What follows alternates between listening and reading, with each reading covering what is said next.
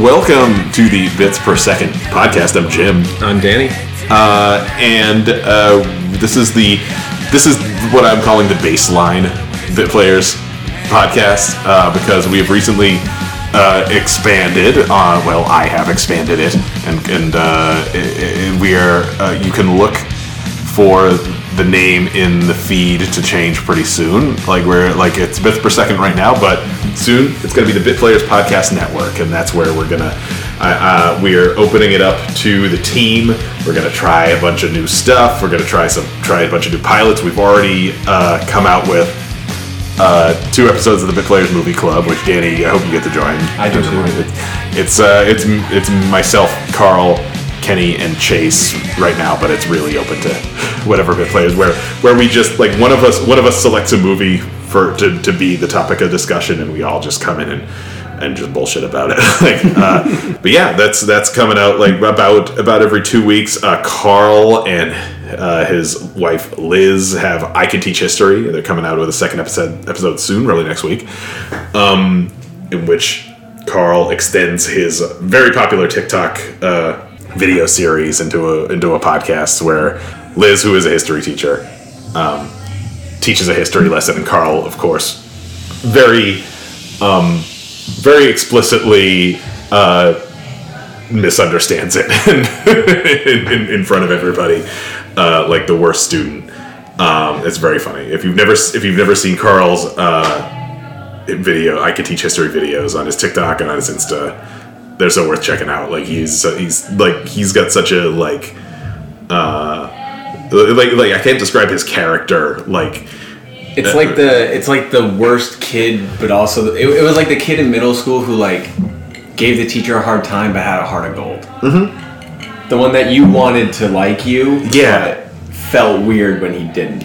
and but and like the one who like reaches who who like gets to a point where like they're really sure they understand it and it's completely wrong like it's completely off but yeah like so so keep uh, keep your eye. It's just going to be the same feed but uh, it's going to be the bits bit players podcast network. And bits per second of course is going to be a staple podcast of that network as well. Um, it's just going to be one of many from now on. Uh, when maybe one day we will, uh, eh, eh, maybe one day this will become a lucrative enterprise, and we'll just like give every podcast its own feed. That's that's Not not right now though. Just not yet, yeah. not, not just now. I'm paying the SoundCloud annual fee right now, and for me, and I'm not paying multiple ones. Um, yeah, uh, Danny, how you been? Uh, I've been good. It's been it's been a big week at the firehouse for sure. Uh, big month, big few months uh, with the transitions that have been happening. Uh, So mainly the big transition is the big transition is uh, Mr. Frank Fusaro is no longer our artistic director of the Firehouse Theater.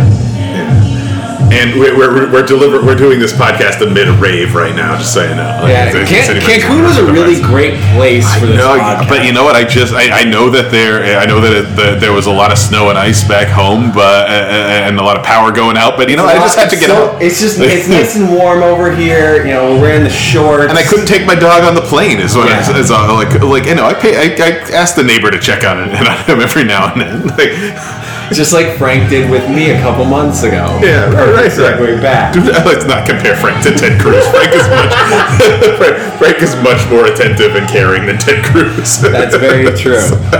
But yeah, our uh, our forgive the uh, forgive the the background music. at uh, the yoga studio next door. With yeah, uh, Frank has been basically like there there have been a few off periods, but basically the artistic director of the Bit Players since 2009. Um, since uh, since he and I came in, and the group was four people.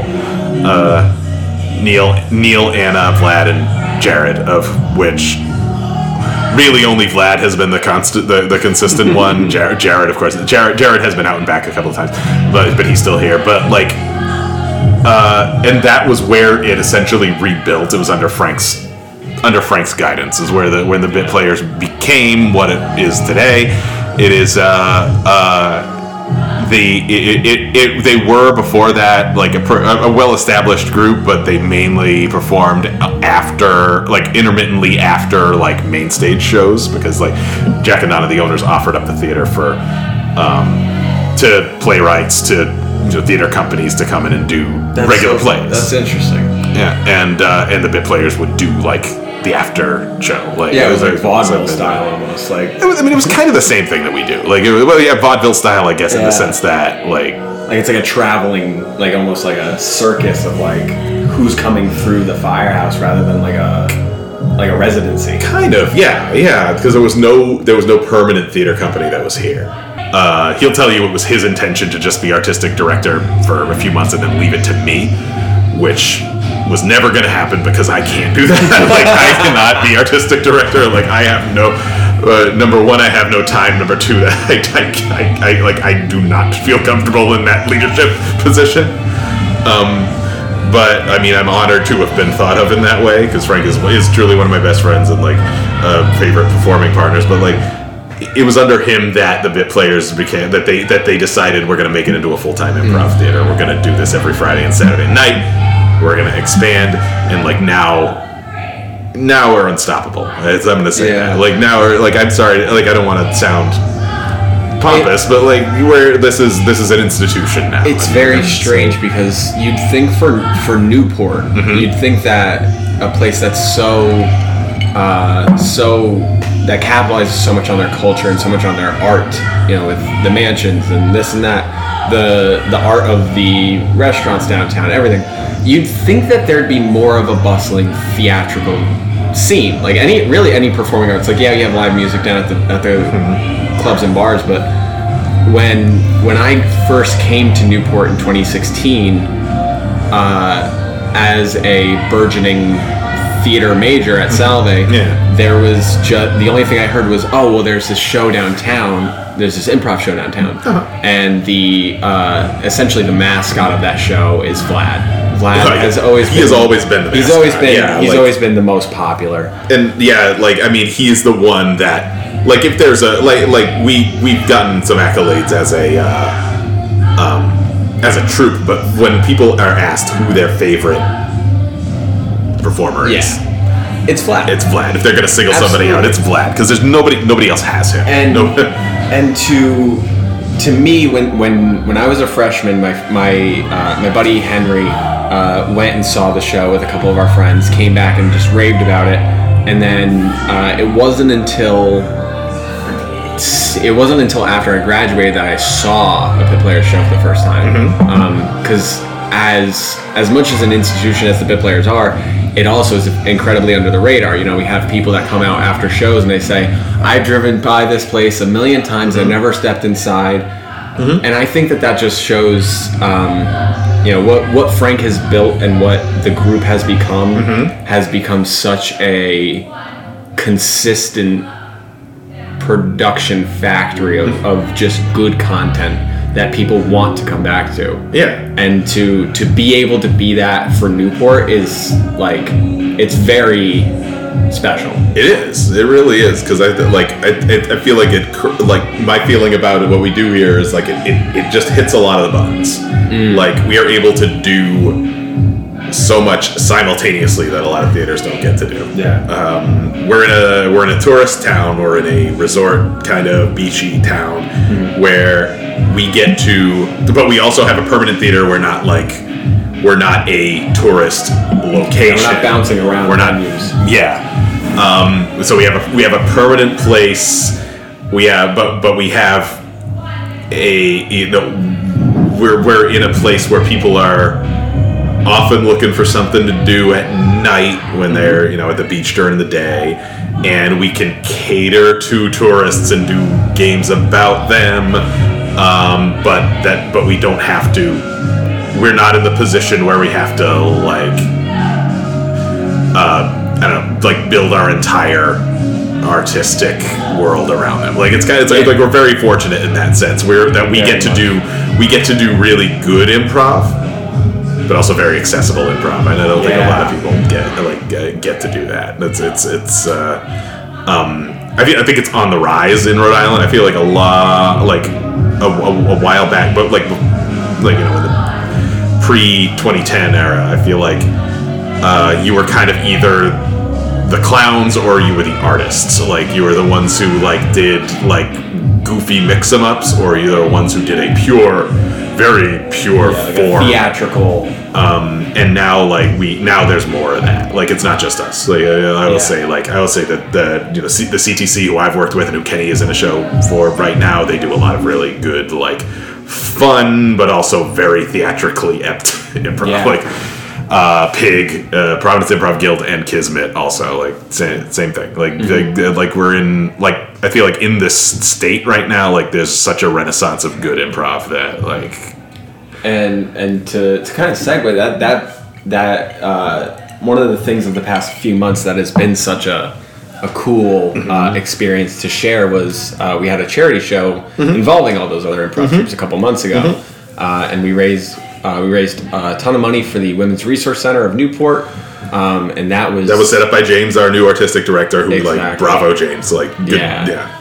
That was That that was was, a a, it was a really special night because not only was it a, uh, kind of a reunion of sorts for improvisers around the state, but also it was uh, a homecoming slash uh, you know first step into the water for James. Uh, James Tabor, our new artistic director, Mm-hmm. uh, to kind of flex that leadership muscle and, and to you know usher back in a, a, a new era of the bit players. Yeah, it did it. Uh, yeah, like the, the the the groups that performed were Kismet, Bring Your Own Improv, and what were the Uh, Providence Improv Guild. Providence Improv Guild.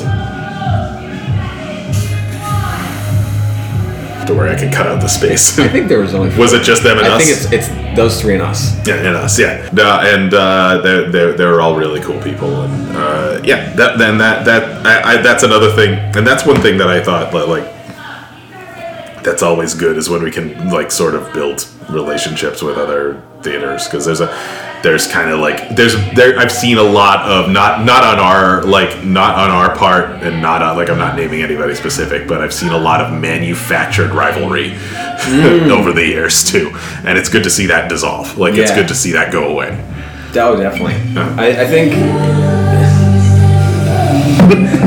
what the fuck I think I'm in the head of a 14 year old girl. This is like what movie are we in right now this Thi- is, um, This is this is like a dream scene in Don't Worry, Darling. oh right we're in a dream But, Like like we're not quite sure if they're in or out of the simulation. I just got spit on. Like, uh, don't worry, darling. Sucks, by the way. like, it's such a. I watched it. on- I, Uh-huh. So I Vanessa and I saw it in theaters. We were the only ones. Oh, wow. We got to pick it apart the entire time. We had a ball. Oh, so cool. That would have been. it so was an amazing You'd be all over time. The second time we watched it, both of us were looking at each other because we were showing it to our friends for the 1st Uh-huh. time, and we were like, "We just we blew this movie up in the theater. Like we were laughing, we were dying." The second time we watched it, we were like, "Huh, Olivia Wilde might be doing something here." And Oh, then yeah. the third time we watched it, we went, "Oh no, we were lying. No, the entire time is just a nightmare." It just. Yeah. Right. It's tonal whiplash. It's how many how many Uh. 50 songs can we throw at you to make you think you're in the 50s? and fashion, fashion Yeah. too. Like the the whole like all, all the dresses and suits and everything.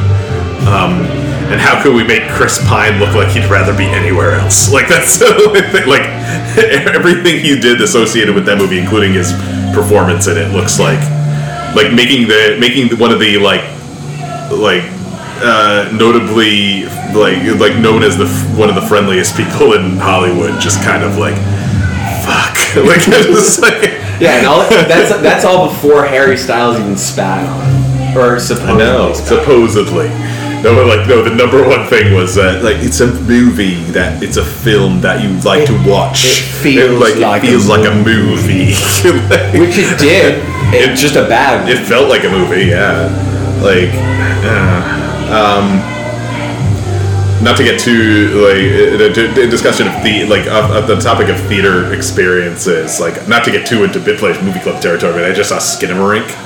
Skinamarink. What's Yeah, that? Have, you don't know Skinamarink? I don't know Skinamarink. Uh, Skinamarink is um, is a horror movie that just came out this weekend. It is, um, and I say this as someone who has been a fan of horror movies since I was maybe like nine years old, and has been like Uh, I saw like Nightmare on Elm Street when I was twelve. Like I saw like like I I've been reading Stephen King my whole life. Like I saw like I've seen every Halloween Friday the Thirteenth. Like I've, I, I'm I'm pretty well versed in this.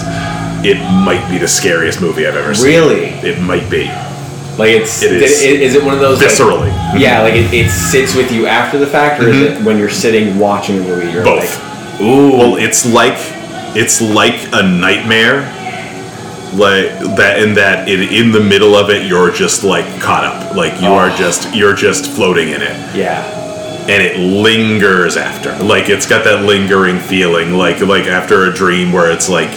I'm not sure what just happened, but it's definitely left me with you have that of feeling. hangover when you wake up. Yeah. yeah. because what happened the guy who directed it his name is kyle edward ball um, he's a canadian dude i think he's like he's younger than me i think he's like only like 30ish um, he shot this in his uh, childhood home Oh, and makes his childhood home look like a look as scary as a fucking gothic castle like it's it's labyrinthine too like the cinematography Those in this is so classic good. Canadian childhood homes. Yeah, well, it looks like it, it's like a mid-century house. Yeah. Like it's uh, in that in that it's like weirdly it's weirdly labyrinthine for no reason. Like it's got like hallways and stairs and like rooms uh, like and there's paneling. There's paneling. There's a ton of paneling.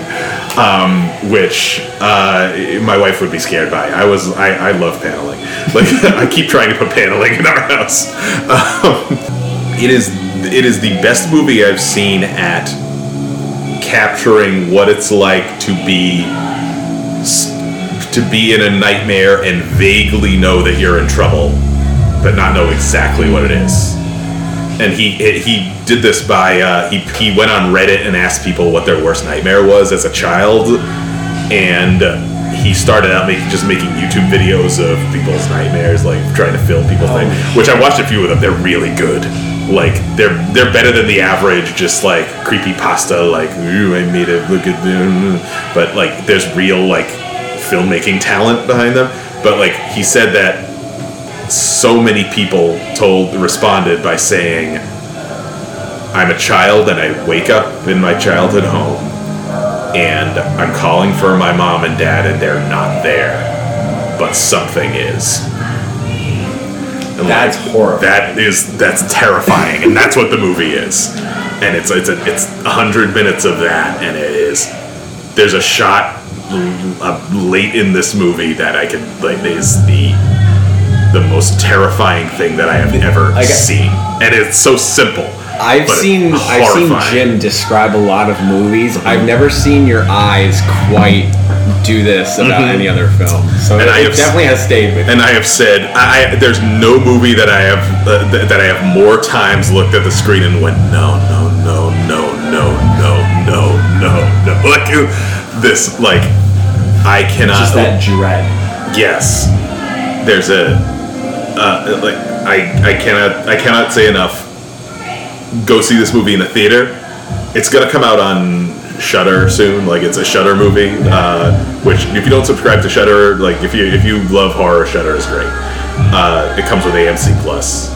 Um, it's, so it's coming out on Shudder and AMC Plus like in a few weeks. I th- although although given that it's making money now, it might be a It might, later. it might turn into like Terrifier 2 or Megan's situation where they're like, oh hey, Yeah. now it's keep it going. we're bringing it back to theater. Well, because it cost like two bucks to make, and Yeah. and and like over like like very few theaters, and like those theaters are only doing one showing a night. It made almost a million dollars this Shit. weekend. So like it's it's successful. It's doing well. But like if you can see it in a theater, see it. If you can't see like if you got to watch it at home put your phone in the other room. That's my suggestion. Like because like this movie is this movie is designed to offer you no escape. And if your phone if your phone offers you a chance to look away from it like that th- that's cheating i think. See that that's that raises a good thing because I've been very much so in the past couple weeks trying to get back into different things, Mm-hmm. like uh, just enthralling myself in whatever it is that I'm doing at, at hand. Mm-hmm. And movies and TV are a big one. So like uh,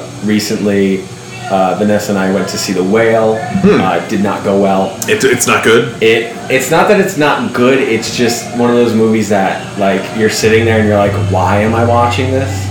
Oh. It it's it's like See, that was my worry because Yeah. like I, I, I, I have much respect for Brendan Fraser, but I don't know if I. he's phenomenal. It's just the the the other thing about it is like if you go into it knowing it's a play, Yeah. you're watching a play, Mhm. and because of that, they have that kind of like play-like dialogue where it's super expository and super like, hey, you know this thing that happened to you a while ago. That's going on. That's impacting us right now while I'm unloading the dishwasher and doing a menial task and telling you about it.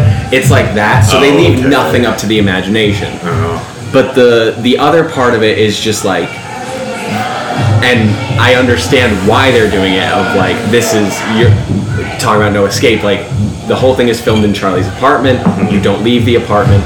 There's a claustrophobia to the movie Uh-huh. but when it comes to the like acting bits it's like how far can we make you feel like Brendan Fraser's character is suffering Yeah. because we want you to feel It's, like it that. lays it on too thick. It it's it, there's just such little subtext. It just beats it over the head with it. I hate that. Um, trying to think, what's a late movie I saw that would, would parallel that? a movie that did that, but effectively that we've both seen. Mm-hmm. Me, this literally six hours ago was the menu.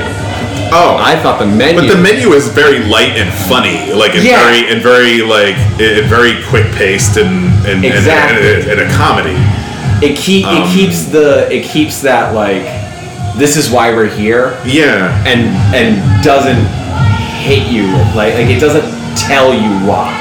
um, I've seen those movies before that are just like, let's wallow in this guy's pain for two hours.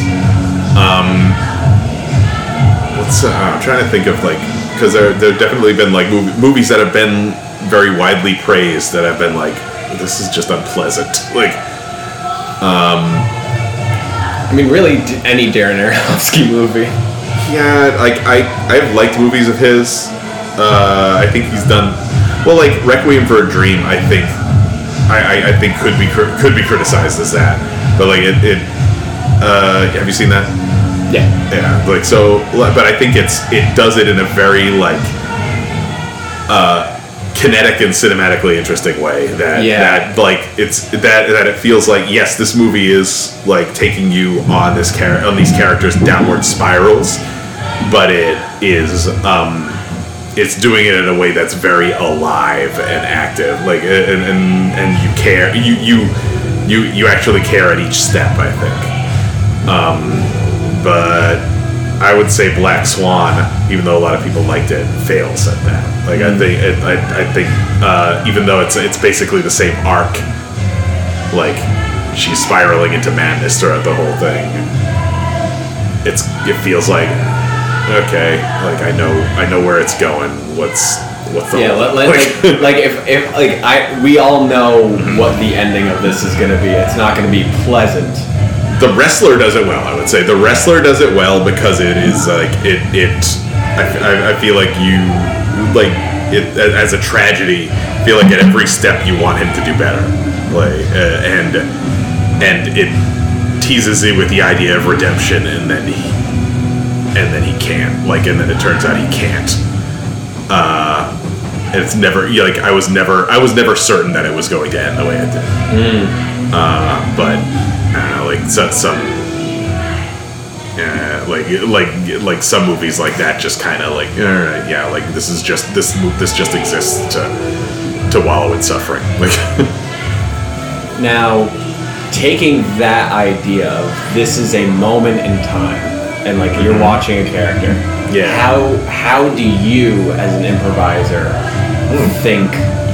Like if you're doing a scene and you're and you're thinking in the moment like this isn't going anywhere, or this mm-hmm. isn't doing something mm-hmm. for the audience or for yourself. What is the what is the next step from that? Like if you're in a moment where you're like this isn't gonna this isn't gonna change, this isn't gonna help, this isn't gonna fix. Mm. Where are you? Where's your brain go? well, in a, if it's a bit player show, my brain goes, "Let's end this game." Like it's just like let's just kind of move forward and forget about it. Which is very mu- that's very much a It's- it's a luxury that's of doing short That's form. a luxury of doing the kind of whose line Yeah, sort like, of improv. I always say, yeah, like doing short form. The luxury is like if something goes poorly, you get to end it. But the the, the challenge is uh, like you have to find like the the the the the the, the golden nugget of every scene. You have to find it in like five seconds rather than a minute, like or two, like uh, like because because it's not going to last longer. But um, if I were doing a long form scene, I would uh, if, if I sense that like it's kind of uh, I don't know it's, it's just kind of plateauing I, I my mind goes to just some sort of stakes like just some something important is about to happen like let's name that thing. Like the, the let's the why why what is the importance of our you know like me, my and my scene partner being in this scene together at this time? Like and just and just kind of my instinct is to just name it explicitly Yeah. and just kind of get it out there. Like if there's a if there's a scene where I've just been kind of finding it I always joke that like my like the the my my two man uh, group with uh, Frank my two man show with Frank which got us the job here at the, the the bit Unexpected like company. well, n- it was it, it arose from unexpected company. It was called Pete and the Other Guy, uh, where we were two office guys. Like that actually arose from uh, him inviting me into into a scene and and and neither of us knowing really what to do. um, So you and- grew and an we- entire show We grew an entire sh- we grew, grew an entire premise from that That's awesome. like and it was basically well like the, the reason i've told this i'm pretty sure i've told this on the podcast before but like uh, it began when like we were in an unexpected company show together. Unexpected company was a group we performed with in warwick uh, warwick rhode island from uh, from like i i like for like mid 2000s to late 2000s um long form group. And he like he started a scene and he called me on stage set up two chairs and was like and whispered to me start typing. So we sat next to him. Okay okay office so it's like get to each other start typing mind typing. A few seconds go by. He turns to me hey hey pete. How you doing? I'm like motherfucker.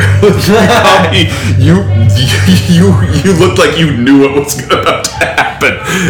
So now, now J- uh, Jim, why is that a faux pas? Uh, well, oh, okay, well, because because like he, uh, well, I mean, I don't, I don't know if I'd even call it a faux pas, but because it could have been me misreading, but like he, given that he had, uh, he told me, he directed me to do an action, like he directed me to to mimic him, essentially, to mirror him. Uh, that signaled to me that he had a way to start the scene. Like, that's that he had an initiation, and I was waiting for him to do that um, and he did not. Like, but I've been through that too. Like I've had, or I have moments where I've jumped into scenes and just completely forgotten what I had Absolutely. in my head, and I'm like, uh, uh, I don't know. But from that, like from that sort of floundering, like we grew that premise, which was essentially we would get from the audience what that thing was, like what what the why we were like what we were going to be talking about, and we were office workers. We would get like a hot button topic from the audience to discuss. We stole it kind of from this group called Bass Prov, uh, from who um, I forget where they're. I think they're from Chicago originally. Uh, two very like big names in the improv world, Joe Bill and Mark Sutton. Um, who like if you don't do improv, you probably ha- you haven't heard of them, but like if you do, they're like they're like the big one, the Yeah. big names. Um, where they did a thing called Bass Prov, where they were two guys fishing and they got like they got a topic of discussion from the audience as a as a suggested, and they would be just two guys riffing on that while they're fishing.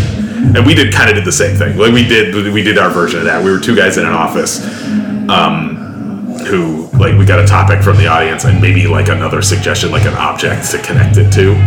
And we would just riff on that like as as our two, as two office buddies. Frank was usually like the the goofy guy and I was the straight man. But sometimes we switched.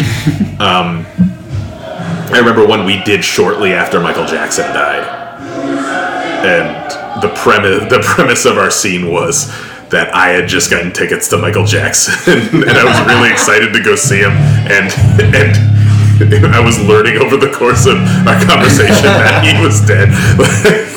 it, it- it was really funny. Um, because I, I mean I've only been here for a year. You've been here for how many years? Thirteen. 13 yeah so Um, so while we're both very heartbroken that frank's leaving Mm-hmm. i have a much different relationship to him than you do Well, well, I also have been. you've uh, also been performing with him for I've been performing, yeah, and I like, yeah, we're friends, like, Yeah. uh, and uh, you know, he's a groomsman at my wedding, like, you know, like we we know each other, so like, he's not, I'm not, I'm not saying goodbye. Yeah, you're not saying Like, goodbye to him. um, but but like I, I feel like um, there is there is a kind of like a kind of trust among the players here that has always been like top priority and we have like when anybody has violated it we have kind of been pretty tough on them Yeah. i feel like um that uh that i feel even without him at the helm is still there like and, and i feel like we've we've we've worked we've trained it into a lot of people too like i feel like that's why that's why Carl auditioned three times. That's why Adam auditioned 3 times. Like it, it's like the, the the ones who the ones who actually care to work at it are like will get into it, and it's very it's cool to see them come along. Like it's very Yeah. awesome. for me to to come in to a group that has such a history without like really being able to see a lot of it um the the one constant that has really like kind of made me go holy shit like how lucky am i is is seeing that professionalism that you Mm-hmm. and and frank and and vlad and carl And and that is something that Frank really, and well, Vlad too. Like, Yeah. Vlad, like I, I would say, Frank and Vlad have taken the helm on that over the years. Is just like, um, we are not just a group of group of people getting together. Like a lot, a lot of improv groups, and this is not to, that's not a slander on them because I've been in a lot of them. Like, like, I've been in a lot of groups that are just groups, Yeah. groups of people who get together to make funny things happen, and that's that's awesome. That's great. Um, like the making it into an institution was really something that they did Yeah. um, and like and i push back a lot of the times when it's like kind of when they come at, come at us with the tone of like well this is a job. This is a you know you've gotta you know th- this is a you know you treat this like it's your job. And i'm like well i have a i have a job. I can't afford to treat this like it's a job. Like i have a full-time job. Because so like it is a fun thing. Like it's fun like to me this is not a job. This is a this is the fun thing that i do that's for, for me. Yeah. Um, but the expectation of like the kind of professionalism and like this being an institution and this being like uh you know we're we're part of Newport and we're part of the the we're we're, just we're part of the culture here. And this place is bigger than us. And uh like this the that that kind of precludes any um, any immature bullshit. so like Yeah. and I feel like we that that puts a bulwark that gives us kind of a bulwark against what ruins a lot of troupes. I feel like what and why why a lot of troupes have fallen over the years. Um, that that and I'm grateful for that. Very thankful. Yeah, there, there it, it's like um, there's there's something that we're all working towards that's outside of us all just being funny and and you know that But it's both and. That's the It- thing that's the too. Like we are also yeah. just like a bunch of goofballs. Like, Yeah, I like- like I like that too. If we ever lost sight of that, it would be like exactly. There's always been such a, a both handedness. yeah. in this is like for the art itself and to do it well, Mm-hmm. but also I have never been in a in a group that just revels in having fun. it, and it, I feel I feel like we're very lucky to have been able to do that for so long because I, I feel I I, I, I like I've seen some where it's kind of like you trade one for the other. Um, where like as soon as you become an institution, it becomes like all about you know the bottom line. Um, it, it and it becomes kind of like just just about maintaining that that presence, but also like like that that we uh, that, that we're able to do. mhm. You lose the spark. You lose the spark, yeah, and that we've been able to do both. Where the, to be professional and to just kind of just just also be a bunch of goofballs, just doing weird shit all the time. That's awesome. Like, did you watch the Golden Globes? Nope, I will never watch the Golden Globes again. Bingo. Yeah, yeah, like, I, I feel like there's. It's almost like, Do you think celebrity culture has like kind of ended? No, I haven't. I think it's just expanded. I think that more people can call themselves celebrity than celebrities than originally could. Um, like there was a day when, like, Mr. Beast wouldn't have been able to call himself anything. That's yeah. So somebody, I saw somebody tweet today, like, that this is like, this might be me being a millennial, being like completely unable to understand Gen X, Gen Z, but like, somebody, somebody, somebody tweeted today, man, when when when whatever the Mr. Beast scandal is comes out, like, it's gonna be the most terrible thing that anybody's ever heard. like him, like him watching uh, Squid Game, completely missing the point, and then doing a Squid Game challenge wasn't enough. Uh, yeah, exactly. Like when he was like, "Oh yeah, no, I watched that. Yeah, let's do that. That's a good one." Exactly, but it's gonna be so much work. Like, but when he has his like Zaroff most dangerous game moment, right, exactly. starts literally picking off people for sport. like it, it's gonna be something like that. Yeah, because nobody gets that good a reputation for long. Like, you also have to think of the content. Mm-hmm. Like if he's doing, he's got to be doing it for content. It's got to be better than his whatever his last video was. For How- sure. How, how much better can you get? I'd really, I re- I noticed recently that there was a there was a most dangerous game series on Quibi. On Quibi. Yeah, I looked it up because I had my class read it last year, just as a kind of like time filler, and it's like, can I show you a movie based on it? But then it, like there's there's this like public domain like 1930 version Yeah. by the King Kong creators, which is alright. But like, but then I, I looked it up. Oh, there's a there was a series on Quibi with 10 minute episodes. Stacked cast. Yeah, like who was in that? Christoph Waltz. Christoph Waltz was in it. and uh, I mean the lesser Hemsworth Liam. yeah, well, So- the the middle The Hemsworth, mid, yeah, the, the mid Hemsworth. the mid Hemsworth, not counting Larry Hemsworth.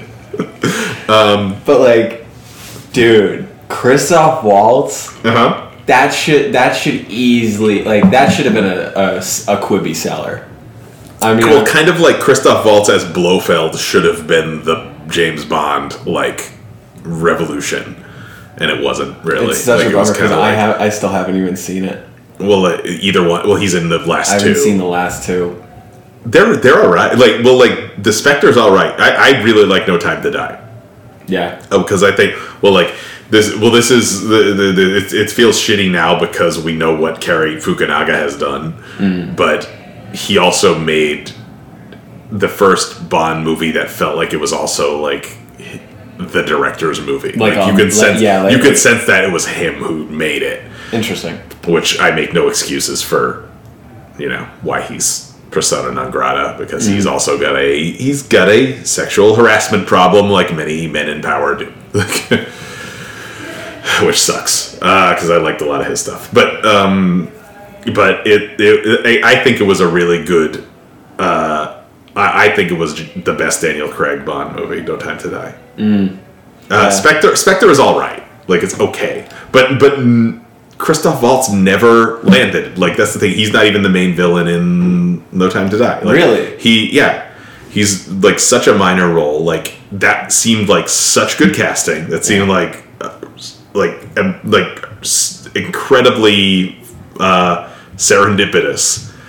He he like oozes Blofeld like Yeah. his attitude, and it just didn't like it was just yeah it's okay like I feel like that happened a lot. Like I don't know what it is about the Daniel Craig, uh, James Bond movies that just like I don't know if it's that it's the the property of James Bond feels too classic to Maybe. to for it to feel like still relevant, but that's not the word I'm looking for. Mm-hmm. Like because when I was a kid, there was I, I just brought back my N64 from home the other day to play GoldenEye. uh-huh Pierce Brosnan is is my James Bond mine too actually and it's like and I that's someone a, who's significantly you're the older first person I've ever met to share that opinion. James, Pierce Brosnan is like I I he's he I mean Sean Connery did the thing like that's his it's his Yeah. character as far as I'm concerned from Russia with Love is the best James Bond movie but Pierce Brosnan is the one like, like, he, he, like is he James Bond. he's so like I, I feel like not a lot of people appreciate that so I'm glad you do Yeah, like I, this is the first time I've ever met someone that shares this opinion. This is the first time that someone hasn't gone.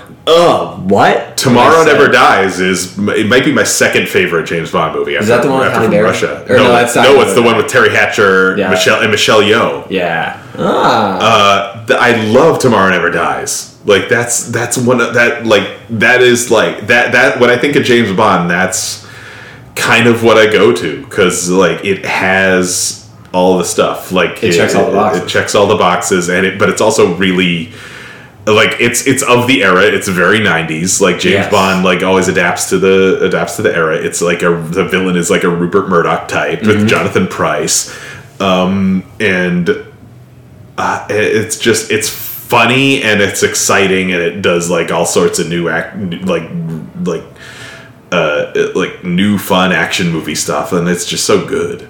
It's Um, like like like the, the the Brosnan era Bonds. I feel like they they exist in this sweet spot of movies where they were not self aware enough to be camp, but like enough spectacle and high concept Bond stuff for it to feel like oh this is like a Bond movie. Yeah, that's how I felt too. Like, because I, I feel like the Roger Moore, Roger, Roger Moore is camp. Like Yeah. Roger Moore, and, and I think Pierce Brosnan is more in line with Roger Moore than he is with any of the other. Yeah. and, and I like a lot of Roger Moore movies. Don't like the the camp Bond gets me. Like, Octopussy is one of my favorites. Octo- I love Octopussy. I know a lot of people trash talk Octopussy. I love Octopussy so much. I think it's so much fun. And Moonraker. Moonraker is Yeah. the other one. Moonraker. Everybody trash talks Moonraker because it's like because it was made around the time Star Wars came out, and like they had to. They're like, oh, they had to include like a space supply. Yeah, some space like- adjacentness. uh, but but I think it's so good. I thought it, it, it, it like I, I think that's such that that's so fun, and I feel the same way about Tomorrow Never Dies. Like it it's so light and fun and like just like It's breezy. fun, yeah. Uh, and when I, I think Daniel Craig is a great actor for that character, but like the his movies have only worked for me when they have kind of moved in that way. Yeah. Casino Royale didn't do it for me. It takes itself too seriously. Yeah. Do you think? Yeah, I think it is way too serious and way too slow, just and way too like plotting. Like it should have been a half hour shorter. Yeah. Um. Because when Casino Royale came out, I was like, I mean, Great theme song. yeah. Chris Cornell's theme song is one of my favorites. But like when when when when that transition happened, and I saw Casino Royale for the first time, I knew I was getting older because I remember thinking there's too much talking in this movie. It wasn't Bond enough where I could like just watch it and go big explosions. Oh, double cross. but it is kind of like, like I. I, it I was is- also a child. It is kind of more in line with Doctor No, I guess. Like in in that that's that's kind of what the what, what more what the Sean Connery, at least the early ones were like. Um, but I, I, I think they, they forget sometimes. Ian Fleming also wrote Chitty Chitty Bang Bang. Like that. It's kind of like forget about that. Yeah, Oh my it's, god! there's a lot of fancifulness. This the same guy that created Yeah. James Bond created the child catcher. Yes, The most terrifying villain in all fiction. Mm-hmm. But there's always a lot of a, a lot a lot of camp in James Bond. Yeah. like, there's always like and like I feel like the first two Craig Bonds, Casino Royale and Quantum of Solace, like went way too far into the like grittiness of Mm-hmm. it. And Skyfall began to find its way out Are those that. both Danny Boyle? No, uh, uh, uh, no, Danny Boyle did never never did a Bond. I don't I thought. He, uh, oh, did he just do that thing with the where he directed? He the- just the- yeah he that- did that the short. yeah he did the uh, the directed one of them. The uh, Olympics thing. Yeah, the Olympics uh, where, where they actually used the Queen. No, uh, Casino Royale was Martin Campbell who also did GoldenEye. Uh, Quantum of Solace was Marc Forster. Um, uh, and the rest. Oh, oh uh, and uh, Skyfall and Spectre were Sam Mendes. Sam Mendes. Yeah. Uh, and and the last one was Cary Fukunaga. Lee Tamahori did Die Another Day, which I don't hate. In my mind, That's that's, the like Halle- my, that's the Halle Berry Yeah, that's my Bond movie. That, that's Yeah. that's the Bond movie that I went to Tommy K's, which was our that was our video rental Mm-hmm. store, and you would You had a video rental store called Tommy K's. Tommy K's. It was, it was S- a as someone small who is chain. like you're you're that much younger than me, and you had a video rental store. yeah. So for that context, was not I'm- Blockbuster. I'm 24, mm-hmm. so that's that's the context. So I'm Wait, you're younger than I thought you were. Holy shit! really? How did you think I was? I thought you were like 26. no, I turned 25 in two weeks. Wow, you were born in 1998. I was born in 1998. Oh shit! You And were I born after Men in Black came out. Fuck! God damn it! There's a lot of realizations for Jim tonight. But you are shit. What the hell? So like, when I was I was let's go through this. I was a frame. sophomore in high school when you were born. and now we share the stage together. And now How silly share- is that? and now we, we now we talk about James Bond on a podcast. What came like I was I was of the age where you like so like I just talked about Tomorrow Never Dies. You were a fucking embryo when I saw that. Yeah. yes. Yeah, I was just a, I was just a sparkle in my dad's eye. Yeah. At that point. Well, no, you were in the womb No, at that I was- point. You were in the womb. This is 1997. Because that was that the, year was that and Scream 2 and Titanic were the big December Yes. movies. Like Um, I, I I I believe Titanic was number one at the box office when I was born. Probably because if you I- were- it 'cause was it was just such a long run. February? February. It was February 98. Yeah, it was still like, it was still probably number 1 I believe. I- I'm trying to think. I, I want to say "Heart Will Go On" is, is the number one song of of the day I was born to, or Janet Jackson um, Oh, it could have been. could have been. Um, um but yeah, Jim, I, I am I am very much Gen Z. Yeah. Yeah, um, Which is why surprises me that you had a, a you had a rental store I because did. even like well like when I was that age like you know when I at the age I was when you were born Blockbuster was the only one well, that's so. and Hollywood video. Hollywood Video, sometimes. yeah, Hollywood Video. No one went to. There were there were three in my town. I There was- definitely bought a, bought a lot of like uh, uh, previously viewed movies from there yeah. oh yeah. but, uh, Um, so there was Tommy K's, which was like the local chain. Uh-huh. Tommy was a guy that my dad actually knew. oh wow Um, and if anybody knows Tommy's Tanning, that that chain was founded by the same guy, Tommy. He started Tommy K's. so videos and, and, tanning and when when video rental stores started going the way of like Redbox, when that started happening Uh-huh. and and everything started to fade away, uh, he transitioned over to tanning. So now Tommy's Tanning is still a very popular uh, Connecticut chain of tanning. oh good I'm glad he found a new Yeah, he found a niche. found a Um, new niche so there was there was Tommy K's and Tommy K's was like the every so there were, there was a there was a system in my family. Every Friday night we would get takeout, we would get fast food, and we would be able to go to Tommy K's and pick one movie. And that one movie was one for me, one for both my sisters. Uh, we all got one, and Tommy K's was like the catch-all. Uh-huh. Blockbuster was when you needed something special, okay and Hollywood Video nobody went to. nobody went for one Nobody went to Hollywood Video. So Tommy K's was super cool because they would have things that Blockbuster didn't, uh-huh and they would also have uh, really, really neat like demos in store. So like that was like one of the first places I ever played an N64. wow Yeah. Huh. And uh, speaking of GoldenEye, I just brought back mine. Uh, my N64 from childhood uh, back to my house, and we've been playing it this week. oh wow Um, so that's been See, I've still got mine in the basement. There's- there's been a big- I've been I've been meaning to bring it out, but I've never. been on a mean N64 kick. Alright. Golden, I mean, GoldenEye is just it's it's so. I never played GoldenEye. Like I know that was like what was your N64 game? uh, it was Ocarina of Time. I have Majora's Mask. That was the last game that I played was Ocarina of Time because That's the last game you played. I was period. I was yeah pr- I, th- I think so because I was I was 15 I think it was probably like like either bef- just before or just after you were born and um, I got to the water temple and I said life's too short I'm just like you know what fuck this I'm going outside I'm gonna go touch grass. and I never picked it up again You're like, you know what? I'm gonna go be an improviser. kind of yeah because that's kind of where it started you know, now with us, you know, we've we've taken on some new bits. We have four four Yeah. new four new bits in the group. yeah They've they've all brought such difference into our uh, like our rehearsal space. They've all brought and that's what I like, and that's what I look for every time someone auditions. Is what does this person have that we don't right now? Mm-hmm. Like that. That's my number one question. yeah. and, and like that every time you know yourself counted like Aw. uh, every time that like like someone who you've brought in has met that kind of criteria Thanks, man. Yeah.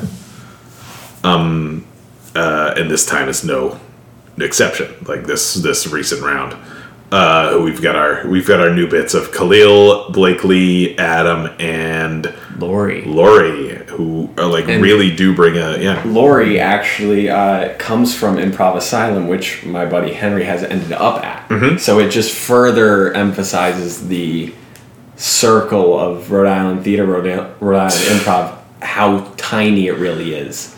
Um, Henry, But also how expansive, like how how like very varied it is. Like Yeah. uh, like there's so much there. Like there's so much here. There- like there- we've, got, we've got a lot. Like we've got like we cover a lot of bases. Like there's so like I, God I you know I never imagined like like I'd be like be able to perform with a bunch of a, like an eclectic bunch of people. when I when I tell people that I do professional comedy with a classically trained Russian mime, Yeah. who, who teaches me everything. I Who was know about- trained by the mime? Like, Yeah. he was trained by the guy. Like it's not guy, just yeah. not just like I mean yeah, there is more than one mime, but But, like, the guy. mime. But like but if you if you say mime, he was taught by the guy.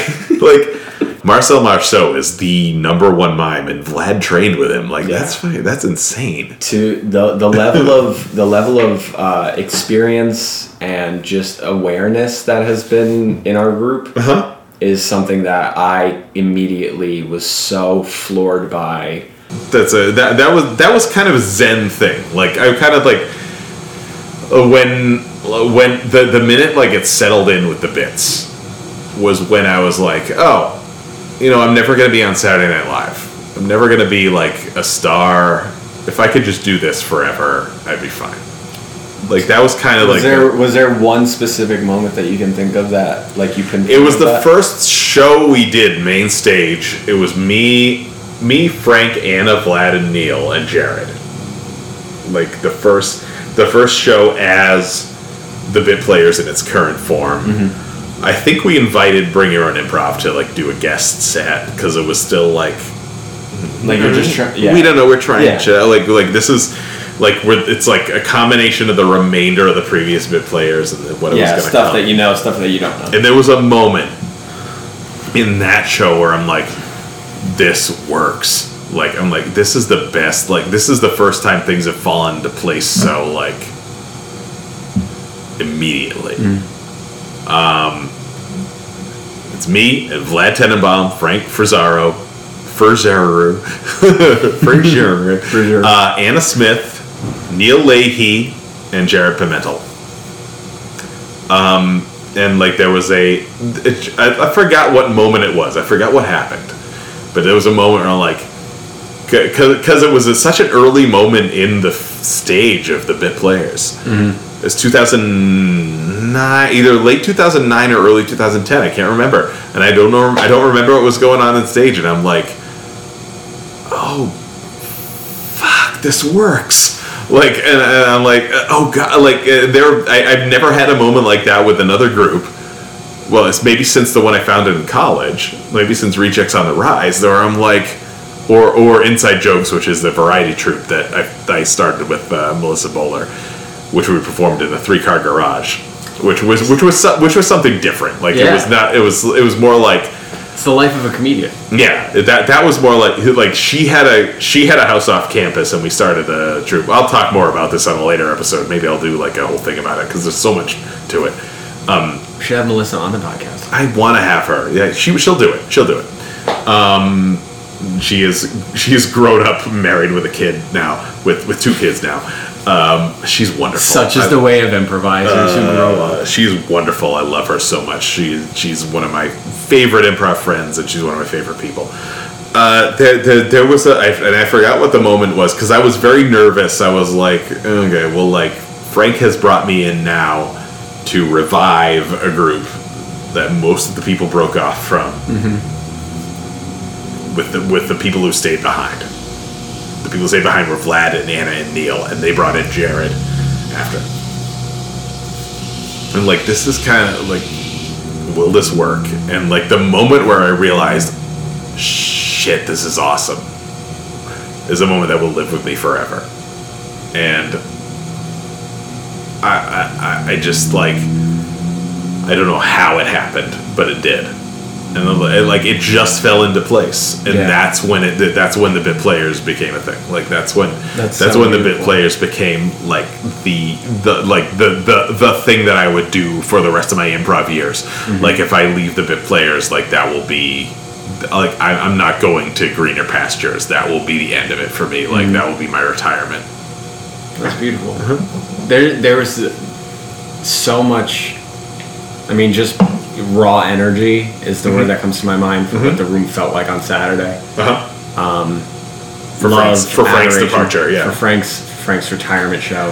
And I know, like, he didn't like. Well, he didn't want us to do anything. No. Like, Oh, God. I, I thought I thought Carl was so funny. Like about just like kind of hinting at it for the whole show without bringing it up till the end. And you go, you guys are here for a special show because Every show is every show is different. Un- like and, and there was such a there was such a camaraderie in the audience of like everyone knew what they were there to see, but no one no one was talking about it either. Like, like people were talking about it. Well, a lot of the pe- a lot of like it's a rare show in the sense that, um, except for the people who were there to celebrate something, which I, I- Poor- back, in a backwards way, I, feel bad, feel for, bad Emily. for I do feel bad for Emily. Emily, yeah. Poor Emily. But they, but Emily had a good But time did though. have a great Emily, time. Emily really like came up to us. Emily from Massachusetts. Emily from Boston, near Logan, uh, who worked at the Department of Public and worked Health. at Parliament Public Health. Like no, I like I I had some choice words for her during that During during, during, that serenade. But she had a great time. Like she had a she was good time. awesome. Like she had fun. Um, but But just like- that night, But I feel like a lot of people in the crowd were there because they knew that that was Frank's last night. yeah. I mean, it was sold out About four and a half, six days in advance. Yeah. too. There was so much Um, pure joy and adoration in that room.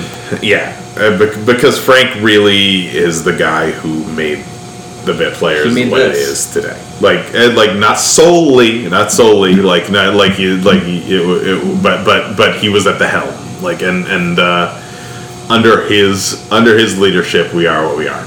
Um, and I I owe him that, and but but I also owe every one of you that. Like I owe you, including including our most our most recent uh, yeah, our, our new crop. our, our most recent crop. Like the, it, that it wouldn't have been it, it, it, like it's it, it's him, but it's also all of you. Yeah, and I, th- I I think like in the in the year I've been here, no one has kind of emanated that energy and that uh, expectation of what it means to be a bit player quite like Frank in a way of he has such a a calm confidence of this is why we're here. And the way he would uh, lead us through you know rehearsals and notes and how to get better and stuff uh, at the end of it there was just a love for what we were doing. And there was a there was a, a desire to be good at what you love. Yep. that you don't see in people who are as talented in the thing that they're good at as he is. And to see the, the level of respect that you guys have had for him for years and the way that that has very much so impacted how we operate and how we will continue to operate that's you, you can't separate that from the core of the bit players as it is And I think it's embodied. Oh, like oddly enough, I think that's embodied most prominently in Jared. you know, yeah uh, because Jared is the person who has fought tooth and nail with Frank the whole time. Yep. Like, and even been fired Yep. because of it. yep Um but like you know if you'll read like his, his social media posts over the last you know about, this show like he like at the end of the day there's so much respect there. Yeah. Like Jared, Jared, our musician who has been a bit player, who was who was there when I got here, the, who was the most recent one when we the, the most recent inductee when I when Frank and I got got it welcomed in. You know, has has has been has taken a lot of ro- has taken a couple of roles. You know, he's he used to be a player. He's now primarily a musician. He mm-hmm. will play as a he, he will improvise when when needed. but like he has butted heads as much with Frank as anybody has. Yeah. And he'll say this too. It's he not will like say we're talking out of turn. No, no, no. We're not He will- and- and he will say it. here. But like at the end of the day, there's like so much respect there. Yeah. Like and and and that it, for, for what he has accomplished and what he has turned us into, and and and like the the the. I think. I mean, I suspect that Franco will be back. Not maybe not as our, I'm not. I'm not saying that James. I'm not saying this as as as as the as the hope that you will be usurped because A red I, dot just appeared on Jim's forehead. yeah, because because I I do have very like deep faith in James as an artistic director. I, do the think that is he's very bright for the job. bit players. Um, but every time Frank has left, he's come back. That's the thing. Like that's the thing. Like that. That there's like he's been saying since the beginning. I'm not going to be here forever. He left to go to California, and then he came back. Um, uh, uh, you know, every time you get out, you'll come back in, and I think he'll be back as a player.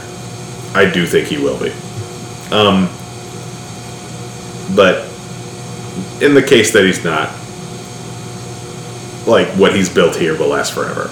Yeah, Mm-hmm. and I, I think we all we all have such a, a fondness for what we have here, Mm-hmm. and we all have such a a recognition at the the at the the luck that we've all found ourselves in with this troupe, Right. and I think with James at the helm, I I I only see like the next step, Yeah. and and it's so exciting to see what happens next. Yeah. Very very exciting times to be to be a bit player and also just to be a fan of comedy in Rhode Island. Absolutely. And uh, and uh, with that, like I, I know that um, Andy is planning to, and, well, I think and Carl too, um, are planning to jumpstart a stand-up night at the theater soon because I know they talked to me about it. Uh, so like, in addition to the improv here, there's so much comedy going on. Um, and uh, with that, I think I think that that's a good note to leave the show on. So like, I feel like we got to go into our our bits and what are you bitsing about this week? This is the this is the part of the show where we quit our bitsing. Danny, what are you bitsing about this week? Uh, this week, I am bitsin about um, expectations. Yes, yes, yes. Um, go on. So, just in general, uh, aside from everything, uh, there, the month of January always brings about uh, being being a worker in the service industry as long as I have been. You work at this this this great restaurant that has supported us. I, I do uh, this, I- I a work- lot of this time called Not Norms. Not Norms, not Norms Newport or Norwalk. Um, not Norms. Wait, Nor there, there's one in Norwalk. the original one is in Norwalk. Wait, what the fuck? How did I not know this? Yeah, man, Wait, Norwalk, Norwalk. is the home of the Norwalk is the home of the Leatherman. Yes, sir. Like in Western Connecticut. yes, sir. Like, the, if you've never seen the documentary, um, what's do you know? Do you know about the Leatherman? I don't. Like, there's it's. I mean, like I th- I'm sure I do from Boy Scouts. I've heard I, about I don't, this and- I can't think of like the specific. because I've heard about that like like from various sources, but um, the Leatherman was like a guy, uh, like a vagrant who wandered from place to place and had this kind of like circle that he went around and went to various locations throughout the course of his life. And, and like kind of Norwalk is kind of seen as his center, and like I heard on a, on a podcast, the Flophouse, uh, the movie podcast, uh, where Dan, the host of it, who's a writer for the Daily Show, told about how like one of his coworkers said that like he went there on a field trip in high school to learn about where a famous vagrant lived. like, like it was a uh, That that vagrant, his name is actually Norm, and that's where I don't know if it was though, but like hold on, wait, the leather man is the is The Leatherman is not Norm. It, it is not norm. That's right, because it's I don't know. Well, like in 1883, wearing a 60 pound suit sewn from leather boot tops, a wanderer known only as the Leatherman began to walk a 365 mile loop between the Connecticut and Hudson Rivers. One mile a day every for a year. 34 days. but like uh, it's it's a it was a documentary on PBS that that is I would really recommend that people watch. The road between heaven and hell. That's so intense. It's so, but it's, It's on so, PBS too, so you know it's good.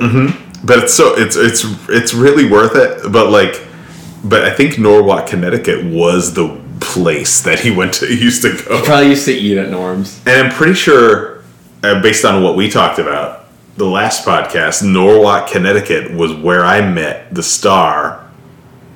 Of, Of the Voyage of the Mimi. That's very true at the at, at, uh, at the Uh-huh. um, the Maritime Center. Yep, Yep. yep. um, so so yes, so I am in the service industry. I work at a lovely, lovely restaurant called Not Norm. Shout out Mm-hmm. to Jay and Emily. yeah. Um, and because it's January, no one's in Newport. No one's around. No one's doing anything. So Well, there are people like There what, I, what I love. Here's the thing: what I love about off season, I, I love about people. I love people who take advantage of the off season Oh, yeah. Because they like a lot of times we'll have people come in just like when it's freezing cold out. And it's like the low prices in Newport, like Yeah. around, in a resort town in non-resort seasons, like is when people will come to see us a lot. So Yes. like that's so cool. I Yeah. love that. I love that. so because it's been because it is the off season, um, there's a lot of cutting of hours because there's just not Yeah. there's not it's it's not it's not nearly the same place it is in the summer. Yeah, yeah. No, it's and um, with that there's a level of expectation of like what my day is going to be like like yeah. my days normally during the summer are insanely busy it's work it's bits it's this it's that Yeah, it's yeah. another show whatever and this week has been a lot of just taking time and just being a person for the first time in you know five and a half six months since since everything started to kind of uh, calm down. Yeah. and this week has been huge in terms of like presence and mindset and everything. But the number one thing has just been getting back into uh, into the things that i love. So like reading improv all these things. And uh, shedding expectations of the result Yes. has been huge. And staying in the moment especially in terms of like when i'm like at work doing nothing or if i'm just like at home and i'm just bored there's a level of like urgency to do nothing that if i sit with it it dissipates and i want to do the next thing like read or whatever so that has Uh-huh. been huge Yes. and i've been able to uh, in the past week i finished a book i went Oh, to see uh, mike Birbiglia's new show on broadway which is phenomenal Oh wow! closed so last cool. night unfortunately but it was Blech. phenomenal it'll be on netflix soon Nice. and there has been a level of uh, mindfulness and presence that has been missing for a bit that I am so thankful to have back because I don't think Saturday would have meant as much to me had I not had Well, that that is cool. That is really cool. What about you, Jim? What are you bitsing about this week? What am I bitsing about? Well, like it's Martin Luther King Day as we record this. That's true. And I'm a teacher, and I'm uh, uh, I- I'm an English teacher. I uh, and I teach an AP language course, which is a course in rhetoric. Basically, it's a course in the argument. It's a course in how people like form their statements in order to get a certain response out of an audience. And Martin Luther King means a lot to me because of that. Um, because he is someone who, in his time, was not as liked as he is now, was not as universally recognized as a figure as he is now, like did not have the approval rating, was not like a universally beloved figure that he is now. At the time of his death, he had something like a like a sub fifty percent approval rating, mm-hmm. like because he was seen kind of the way that people view Black Lives Matter now, mm-hmm. like Yeah, like we, we like the message. We don't like the con- like we don't like how they're doing, going about it. Right. Yeah. Um, and I like I taught my kids this week. Like I, I, I did. I always sort of bring it. I try, I try to bring it to this amid the time of like try to look at him beyond the uh, platitudes.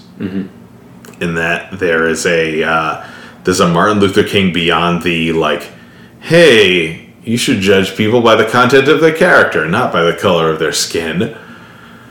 Like I think a lot of people forget that that he talked about that in the context of very famously a dream. Um, which was i have a dream that one day my four children will be judged by the color by the content of the character not by the color of their skin. Um, and that that was a hope for equality in the future but at the same time an acknowledgement that uh, bigotry happens in the present. And I think like every Martin Luther King Day I get on that, like that is something to call to attention. Like even though you hope for equality to happen in the future, there's a lot of racism in the present. And so don't forget it. Like there's the, like we don't want to forget that. Like we don't the, like don't the, uh, like we don't want to use uh, our greatest civil rights leaders' words as a way to like kind of assuage ourselves. Yeah. And that's that, that that's that's what I hope will come. Like you know.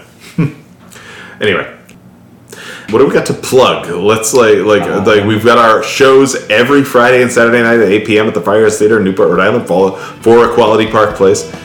Um, bitplayers.net for tickets. Um, what else we got? We have a charity fundraiser show coming up in February 16th. Um, I'm pretty sure that is an open to the public show. Um, That's coming up pretty soon. Uh-huh. Yep. Other than that, you know, just the Just usual, regular stuff. usual bits and Yeah, so come see us, bitplayers.net. This has been Bits per Second. I'm Jim. I'm Danny. Have a good night.